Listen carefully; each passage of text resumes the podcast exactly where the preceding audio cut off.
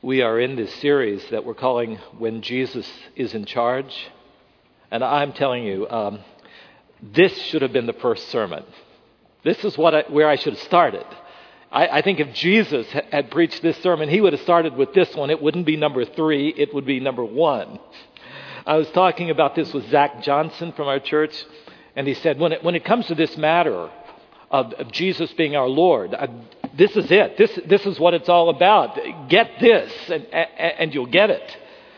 So here's, here's today's message, if I can boil it down that when we have come to know Jesus, when we're following Him as Lord, then we find life, uh, the abundant life. We find it when we love our neighbor as ourselves.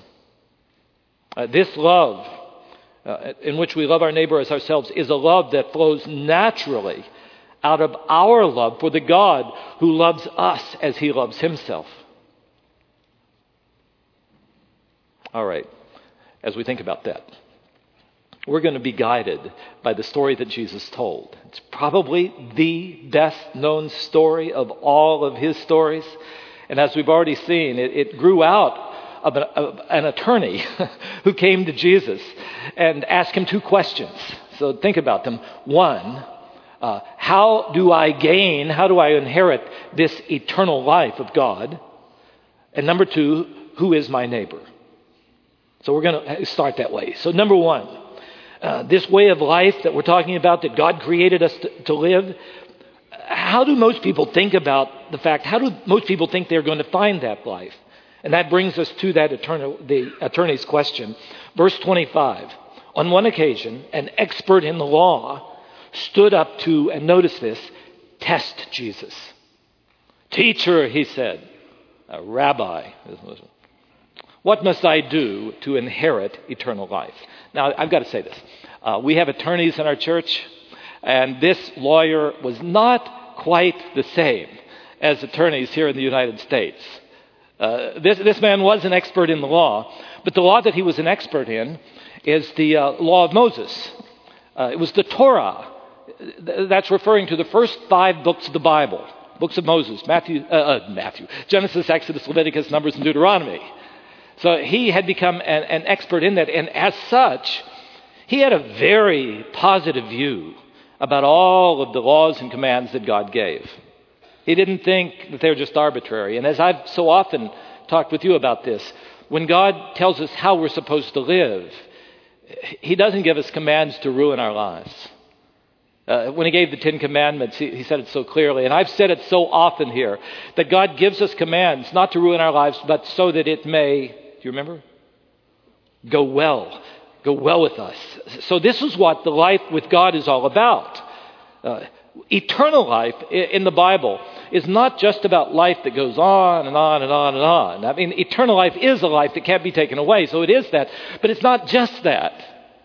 Because just to have a life that goes on and on and on and on and on may not be heaven at all, right?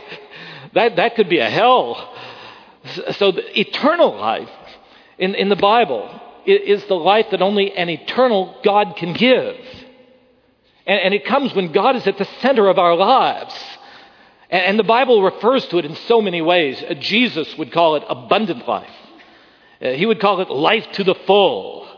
Uh, sometimes it's referred to as a life of shalom. And so that's, that's the bigger meaning of the, how, how, do I have that kind of life that God made for me to have? And I think everybody is looking for that.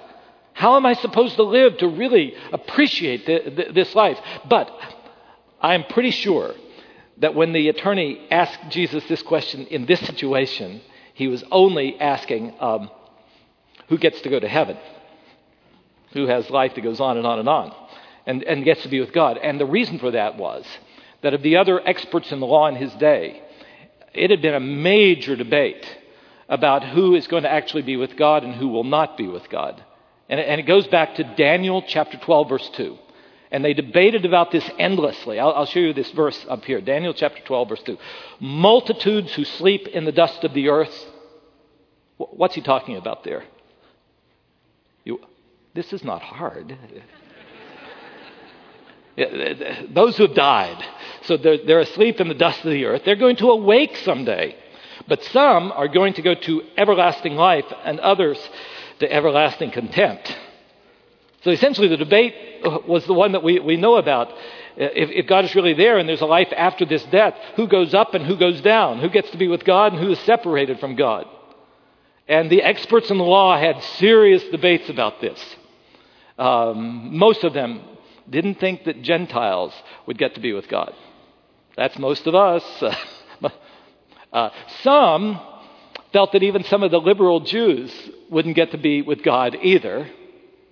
But even though there were disagreements about that, there was one thing all of them were absolutely agreed about Samaritans would not have everlasting life with God. You, you just got to remember that when you get to this story. You know where this is going to lead. They're not, people would even pray, uh, God, if somehow they do have that, don't put me in a part of heaven where they're there. Because their contempt was so, so great among them. Now, you notice the, the attorney uh, wanted to test Jesus, uh, which means he really wanted to make him look bad. Essentially, what I think was this he, he was just waiting for whatever Jesus was going to answer. And he wanted everybody to see what he thought about Jesus that he was this educated, expert in the law, and that Jesus was this uneducated, un, untrained, uh, so called rabbi uh, from Nazareth. So he wanted to, to sort of prove that he was wrong. I've often asked myself, what did he think Jesus was going to answer?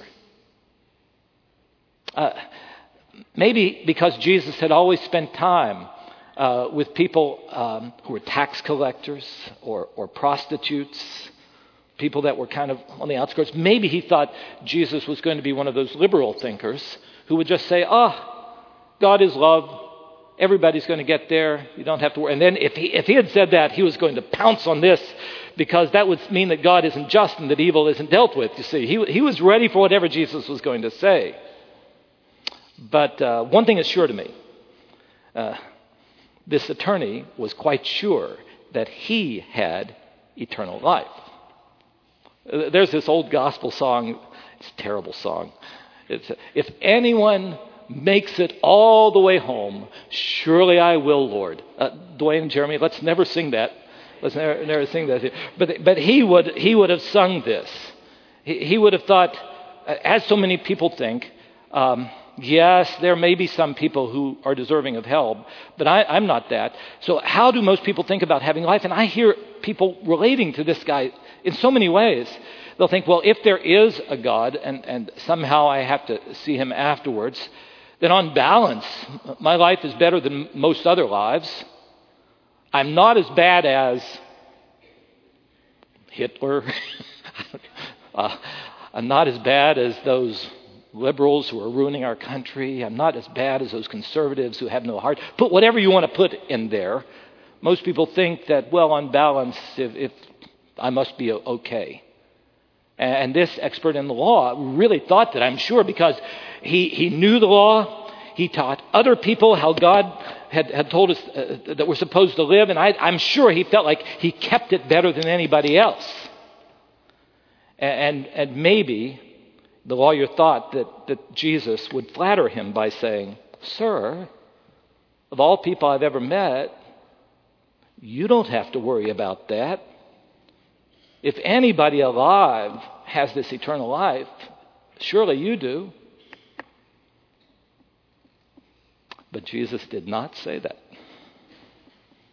Number two, life this eternal life, this abundant life, this shalom, according to Jesus, the one through whom everything was made, the maker of life, which is his royal command. Remember, James, his half brother, called it that uh, in the book of James, the royal command that, that comes back down to this. So, as Jesus did so often, he answered the lawyer's question with a question of his own. You know, Jesus did that all the time. He, he threw back a question. And, and essentially, remember, this man was an expert in the law. So Jesus asked, Well, how do you read the Torah? I mean, how do you read the laws of God? Uh, how, how, do you understand it teaching us to really live? And the attorney quickly would say, here, here it is love the Lord your God with all of your being and that should flow into a love of your neighbor as yourself. Now, to, to, to grasp this thing, uh, the experts in the law had taken the, uh, the first five books of our scriptures and had counted all the laws. Do you, you know how many they counted? 613. I'm sure he knew them all. 613. Uh, and yet, really, those 613 laws that you find in the books of Moses could all be boiled down to 10. In fact, it really goes the other way. It starts with the 10, the 10 commandments. And those other 600 plus laws are simply applications of the Ten Commandments to everyday living in Israel. Did you know that? So there were all of these laws that he was an expert of that could be boiled down to 10 major ones telling us how to live. And then those 10 could be further boiled down to one that has two parts. You are to love God with all of your being. Do you know that's the first part of the Ten Commandments? How do we love God? We love God by putting Him first, nothing in His place.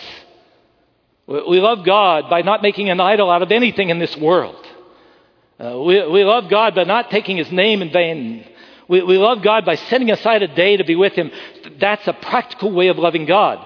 And when you love God that way, then that has to flow into a love for people who are made in the image of God. And that's what the second part of the Ten Commandments are about. Did you know that? We, we love people in a practical way by not lying to them, by not stealing from them, by not committing adultery, by, by being faithful, by not coveting what they have. Do you see this? So, so love in the Bible, uh, it does touch our emotions, but it's not just an emotional thing. Love in the Bible always flows into very practical action. So, so that, that, that's what Jesus is talking about here. So the attorney said it, got it right. You are to love God with all of your being. And the second just flows right out of it love your neighbor as yourself. And in verse 28, Jesus said, You got it. Right, that's what it's all about. Now just go and do it. And that's how you're supposed to live, and you will live. Do you, do you see the brilliance of this? Uh, the lawyer had sort of minimized this life with God at the center to just being life that goes on and on and on. And Jesus got at the heart of what God wants to do in our lives, getting into right relationship with God that absolutely changes our lives, that redirects all of our lives. God made us people who are to know Him and to love Him, and that, that flows out into a love for other people. That's what life is all about. Now, I, I know that I've got to say that in an evangelical church, um, Many people are really troubled by the fact that Jesus didn't say, well, it's nothing that you do, it's just by faith. And any of you, you're not going to tell me though, are you? Anybody troubled by that? You don't have to vote on that if you, you don't want. Well, let me just say a little bit about this. Um, coming alive to God is something we can never earn. Ray, you got at that with Ricky up in the, in the baptistry. It's none of us, none of us in this whole place can live perfectly enough to earn our way to God. We've all fallen short. So that means we've got to fall in faith upon what Jesus did for us. But that's, that's the issue that Jesus dealt with in John 3. When the Nicodemus came to him and essentially said, How do I come alive to God? How can I be born again? Well, we can be born again by believing on the Lord Jesus. John 3:16, right? But here he's talking about a different kind of a question. He's not talking about how we come alive to God, but how we live once we've come alive to God. He's not talking about the way to God, he's talking about the life of God. Are, you with me? He's not telling us how to be saved. He's talking about what this series of sermons is all about. Once we are saved and Jesus becomes the Lord of our lives, how do we live? And how we live is we love God with our whole hearts and we love people because people are made in the image of God. All right, you see that? I, I see most of you seem to have some acknowledgement of that. Still, this, this um, attorney wanted to prove himself to be in the right. Look at verse 29. He wanted to justify himself. Can't do that. We can't just we can't make ourselves right. But, but he wanted to act like he, he knew he hadn't loved this way. I think deep down in his heart, he knew that there were even people he hated, like Samaritans. So he tried to make Jesus look bad again by asking a second question. It's a question that also is always asked, and sometimes in church we ask it too. Can't love everybody, Jesus. Can't love everybody. And there are some people that surely aren't worthy of love. Who is my neighbor? Who is my neighbor? So you see, the, the lawyer was trying to hold on to a self righteousness. But here, and I've written it for you just to consider. The fact is that the true life of God, this true life with God, doesn't begin until you acknowledge that you aren't really living on your own. He had to acknowledge that, that, that trying to do it himself, he had fallen short. Real life, the, the life of, of, of God, is impossible until you and I recognize that real love, uh, this life of love that God made us for, to know God, to have Him at the center of our hearts, that flows into the love of other people, that that kind of life and love is impossible on our own. So, Jesus, instead of arguing uh, with the lawyer, teaches him, as I think he still teaches us, with a story. So that brings me to the story. And I, have called it here the evidence that, that the life of God is something that is in us, that, that we have come to know God through faith in, in, in Christ. What, what is the evidence of it? You know the story. You, I read it, Phil sang it. I'm guessing most of you knew it before we ever came in. People who go to church, people who don't go to church usually know the Good Samaritan story. I, so I won't retell it to you. I just want you to know that underlying this, this powerful Good Samaritan story is a beautiful theology, that genuine love for God, when you come alive to God, not that Ricky and Dewey, as you're getting baptized and you say, from head to toe, I belong to Jesus. How do I live? And, and, Jesus says, here's how we live. We see people different. Our heart for people is different. It, it's going to, to flow out into a life of love because we're going to see that all people bear the likeness of God. We're made in the image of God. And even though it's marred in all of us, Every human being, regardless of where we've been, regardless of what we've done. Every, when we see people, we see people who bear the image of God. So that God says, if you love me, you will love people. And if you don't love people, you don't love me. The Bible says that so often. Read 1 John. So the way I thought I should put together this famous story is to have us sort of do a, a self evaluation. What does this story teach us that we should look for in our lives when Jesus is in charge of our lives? Well, I'll, I'll give you four points and check your own life in the light of it. Number one, if you really experience the mercy of God through faith in Jesus, number one, you're going to count it your calling. You're even going to consider it a privilege personally to show love to people. So, Jesus tells us that there were two men who were going down the same Jericho road, and they saw this man who was half dead. And he tells us that the two men who ignored him were a priest and a Levite. Now, the very choice of those two people was, was, was pretty, uh, there's a reason for it. Uh, he didn't pick out Pharisee, he didn't even pick out a teacher of the law, he picked out a priest and a Levite who was the priest's assistant. And one of the reasons is this the priests and the Levites were the ones who were in charge of administering the benevolence fund within the temple and within the synagogues that were there. You, you see, they, they, were. They were the people that, like in our church, they, they would be like the pastors or, or be like pa- um, Pastor Myra or, or, or some of the people who meet people and say, try to identify what the need is. But it becomes very clear that even though that was their calling, they were only caregivers by profession, not by their heart's conviction. So if a person with need, like this man, had been able to show up at the temple and say, I have a need, they would hand him all the forms. Say, fill this out, and we'll figure out how we can help you. Now, I've got, i got to stop here in case you think I'm making a, taking a shot at, at, at having systems to meet needs. I'll tell you, it's important to have those. Uh, ask any of our partners like Door of Hope or any, uh, uh, it's important to have them. And for us too, I'm so thankful that when people come and say needs, we have people who meet with them and, and listen and try to figure out how we can help people actually to change their lives. That's so important.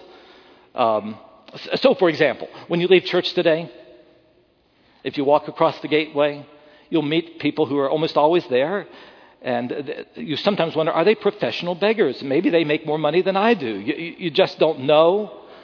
And out of guilt, because the pastor preached from the Good Samaritan, you feel like I'd better do something for people. How, how do we handle this in a way that's wise? Well, I'll tell you, one of the ways is that we have some systems. T- the first thing you do when you see a person like that is, is you see them as people. We, we, see all people as people made in God's image. So you don't just ignore or, or put people down. So we, have got to do that. So it starts there. And it may be that even if you discern there may be a real need here, you can help once. But if you see people there all the time, here's what I do. I say, you know, our church really cares about people who are hurting. Come on up. We have a neighborhood center. Just come right up the ramp. And, um, and, and, we'll talk with you and, and help you to get out of this pattern of life where you have to do this. I'm telling you, if the need is real, they will come. And if that's a way of life that they want to sustain, they will not come. Uh, that, that's not even a part of the sermon. I just thought it. you know this is right, right? so systems are, are really, really important. But, but it's clear to me that these two men who administered it didn't care personally for people who were hurting. They, they didn't really love people, and we all know people like that. Many times politicians are like that, talking really big about having laws where the government's going to help people who are hurting, but not having any relationships to hurting people. Uh, it's really hard for me because this sermon I preached to myself. Pastors can be like this. I mean, I could be preaching this sermon and then go home and just ignore people who are hurting. Or it's not just pastors. I'm glad to tell you. Now I can preach to you. Um, you can come to church and you say, oh, yeah, we care about hurting people. That's the pastor's job. Let, let, let him do it. Let me just say this so clearly. When you and I become alive to God and we know that He loved us, even when we'd walked away from Him, even while we were yet sinners, then one of the surest things is that each one of us becomes the kind of person who finds great, great joy in showing the love of God to other people that He has already shown to us. You're going to call it, consider it your calling, your privilege to show the love to others that has been shown to you. That's the first way to know that you're really alive to God. Do you see that in your heart? Number two, if you're really alive to God, you're going to do like He does, and you're not going to limit the kinds of people you're willing to help. Mm-mm. I'm going to start meddling here. See, it, it's natural for, for us to want to help people we know and people we like and people in our own family, and that's right, we should. Uh, people within the life of our church, we've got to give a priority to making sure that when you have needs, we'll meet them. And I'm sure many of you have come like that even today. So it's good and it's right to help those close to you. But you notice Jesus fashions this story to emphasize that God's heart is for all people. So that when you and I walk with God, you're going to know it because your heart becomes like His. See, the protagonist, the one that we are to follow in this story, is the Samaritan. And he is a man who, by ethnicity, loved somebody who was his sworn enemy. Now, I can imagine excuses that the priest and Levite might have made about why they, they didn't help. I think I've made them and I've heard them. Things like this Well, it's his own fault. That, he knew that this Jericho road is called the road of death. What a fool. He got himself into this mess himself. Uh, he's not worthy of my help. We, we often think like that. Or, or two, well, I don't really know the man. I mean, if he was a part of my synagogue, then I might do something. And that last part is an excuse that I've heard in church. You know, your pastor's been in church a lot. Did you know that? uh, I've heard in church so often. And it, it's come out like this, and I've, I've seen books about this, it, saying this Yes, God has compassion for, for, for, for people who are hurting, and you see it in ancient Israel. You know, Old Testament is filled with this. Uh, the nation of Israel, which was a theocracy, which means God is in charge, it's a theocracy. And when people came in uh, who were hurting into Israel, they found laws that were compassionate to people. Even farmers had to leave food. They couldn't harvest all the food. They needed to leave it so that if people were hurting and, and didn't have food, they could, they could pick it up. So, so many laws. We were always commanded over and over again to care for those who are not cared for. The, the family, the extended family, was the main system of helping people. But there were people like orphans, widows, and immigrants who fell outside, and there were crisis situations like this man on the road to Jericho that those things just didn't naturally help. But people all see that. And then I, I have books that tell me, but that was Old Testament, and that was in a theocracy. But the United States isn't a theocracy, so in the church we're supposed to just help church people. I'm trying to put this objectively. Um, I don't feel very objective about it.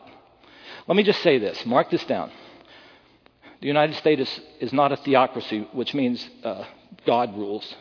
He rules here, but you know we have a de- democracy. But the church is a theocracy. Uh, who's in charge of this church? Whose church is this? Yes, and Jesus, the Son of God, is the Lord of the church. And Jesus' command to his church is that we're to love our neighbor as ourselves. And in the story that he told to illustrate that, it was somebody as distant as the Samaritan from the Jewish person. Oh, man. Well, he said, now I've got to calm down. I got to. But it's really clear that we'll just see people as people. We won't limit the kind of people we are willing to help because God doesn't. Praise God. Thank you, Lord. Number three, you will seek to meet needs. It'll, it'll be a longing, it'll be a, a priority. You'll seek to meet needs when you have opportunity. See, this showing the love of God to people will become something that you just long to do in your life. I, I am sure that the priest and the Levite were busy men. I, I connect with them because they were religious leaders, kind of like you've called me to be and God has called me to be. You can just imagine that they walked down the road, and even if they would have cared, they would have thought, oh, that guy, is he dead or half dead? He might really be dead. Uh, if I go over and, and if they go over to touch him, you know, that would have defiled them, and they could not have done their duties as a priest and a Levite for a number of days until they could become ritually cleansed. Did you know that? So I can, I can almost imagine it, thinking, oh, where is our priest today? He's not leading the service today. Where is he today? Oh, because he was out there and helped that dead guy. That's why he's not here with us. I can imagine them thinking, I'm a busy man. I've got important things to do, and people are waiting for me. I better not go over there. Busyness.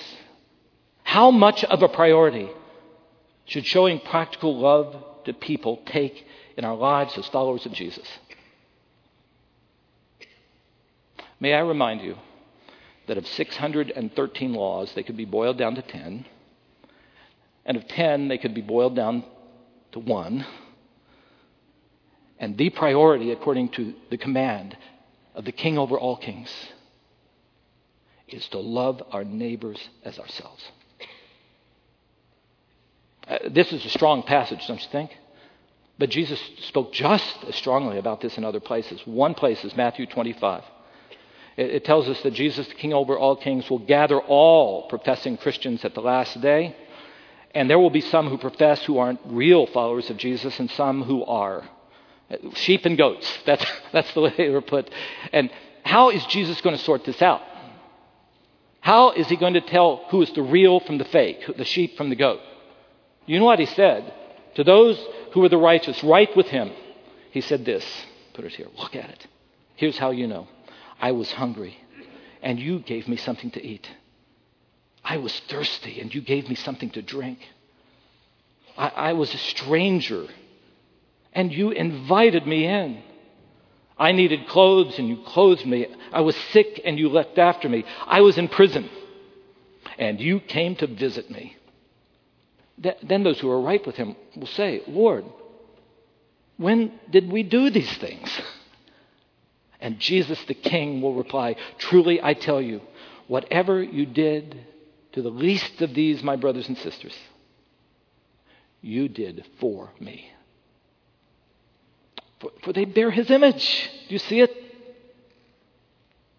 Priority. Four. And this gets us to the lawyer's first question How do I find the life that I've been made for? Let me just tell you when you no longer just live for things or for yourself, you find the life, you find shalom. And you find it through the kind of sacrificial giving and serving that Jesus engaged in, giving his life for us.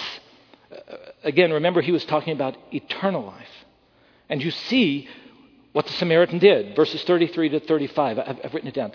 He felt compassion, he loved the man.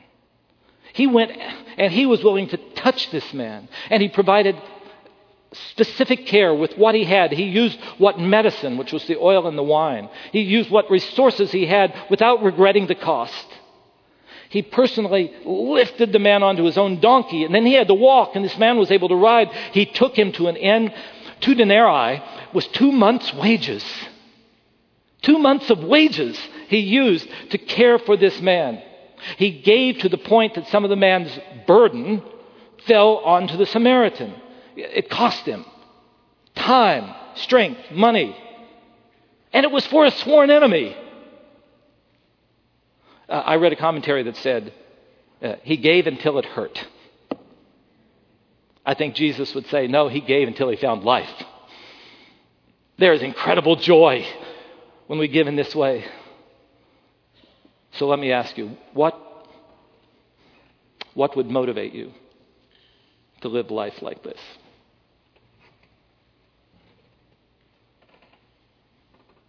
I'm sure of this that for us to live life in this way, you and I have to be people who have experienced that someone who owed us nothing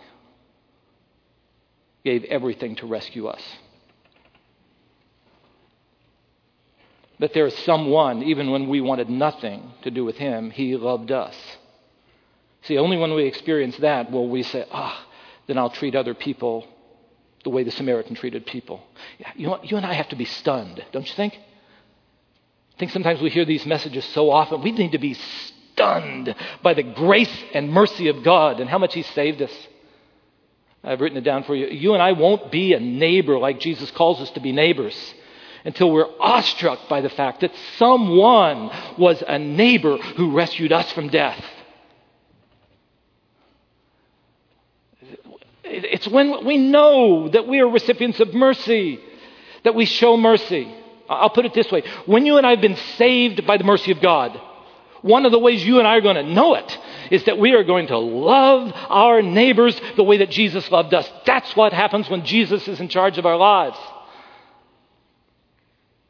How are you and I to live after we surrender to the Lordship of Christ? Jesus says, just continue to love God with your entire being, and then go out and love your neighbor as yourself. Jesus. Verse 36. Jesus turns to the expert of the law and he says, Which of these, these three do you think was a neighbor to that man who was beaten on the road? You can just feel it, how that one filthy word in his mind got stuck in his throat. He can't even say it. He can't even say it. He can only say, the one who had mercy on him. Go and do likewise, and you will live. What do I want us to do with this? Uh, it might even start when you and I come to church. Maybe, maybe if you come to church really with a desire, you park and you come across saying, Lord, I've had a tough week, but today I'm going to extend and look for somebody else that I might show some of your love to. If we start and, and come to church not for what we get out of it, but to love all the, the needy people who are here, that's all of us. All of us. Maybe that's where it should start. What do you think? And then uh, from that position, we leave this place with that very same attitude, saying, Lord, I know what a neighbor is now. It's anybody you bring across my path, anybody with a need. That's my neighbor, and I, have heard the command. It's all boiled down to this it's to love my neighbor as myself. I, I think that if we start that way, what you'll find is this, this world is just filled with people who feel like they're dying for so many reasons elderly, people who are lonely and separated from their families, people with broken families, hurting marriages, both, both within our church and, and outside, people who have lost their jobs. I mean, you know it. it, it it's the nature of our world. The love like the Samaritan showed needs to be shown throughout the world, and we are people rescued that he sends out into the world. And he tells us how to live better end. Uh, the rest of this story. Uh, can you imagine this Jewish man who had been unconscious waking up in the end and discovering that some man had saved his life? And then the innkeeper comes in and he says, You know, the guy who brought you in here and saved your life, he's coming by this afternoon. How would you feel? Wouldn't you have a deep sense of anticipation? Who will he be? I wonder if it's going to be my priest.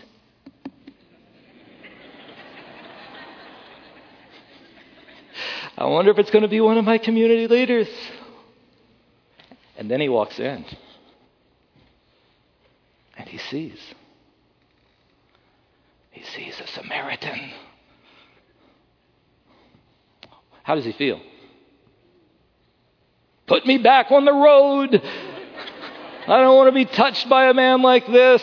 Does he hate this man? I tell you, no. He is grateful. So grateful that I'm sure that someday, if he meets a man who is hurting, he will love as he was loved.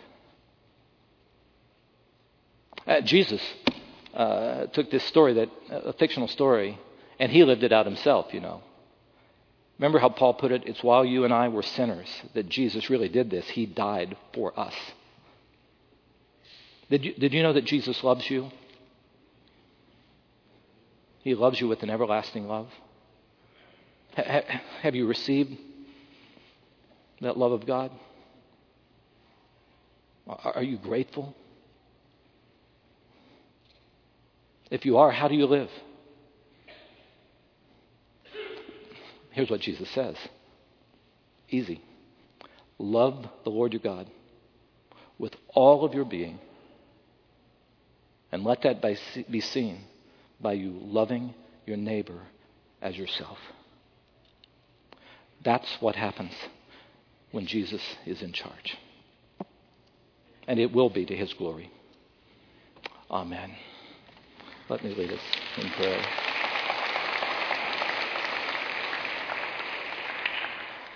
Let's pray for a moment.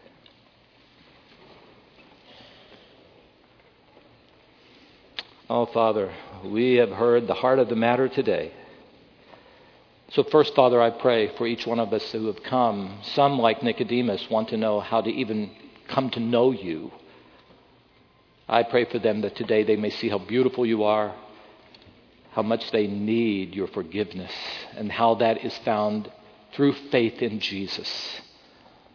I pray for those who come and who don't know you as Father even now, that they will simply come to you in prayer and say, God, I need to know you.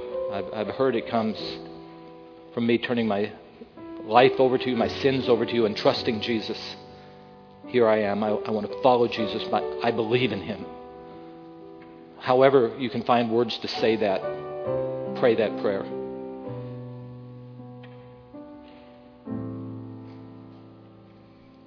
For the rest of us, Father, I think so many who come to a church are like me. We've heard these messages so often that we need to be shocked again by your love for us. While we were sinners, Jesus, the sinless one, died for us. Thank you, thank you. Now, Father, pierce through any hardened hearts we have, that we again might be so deeply grateful, that we will love you with our entire beings and we'll want to show that love. We know our church will never be the same if each one of us hears this and applies it. Uh, th- this community will be impacted. People will have to come and figure out how, how can people love in this radical way. I pray that will happen through us, that it'll only happen if you work in us. work in us. We, we resurrender our lives to the Lordship of Jesus and come to you in His name.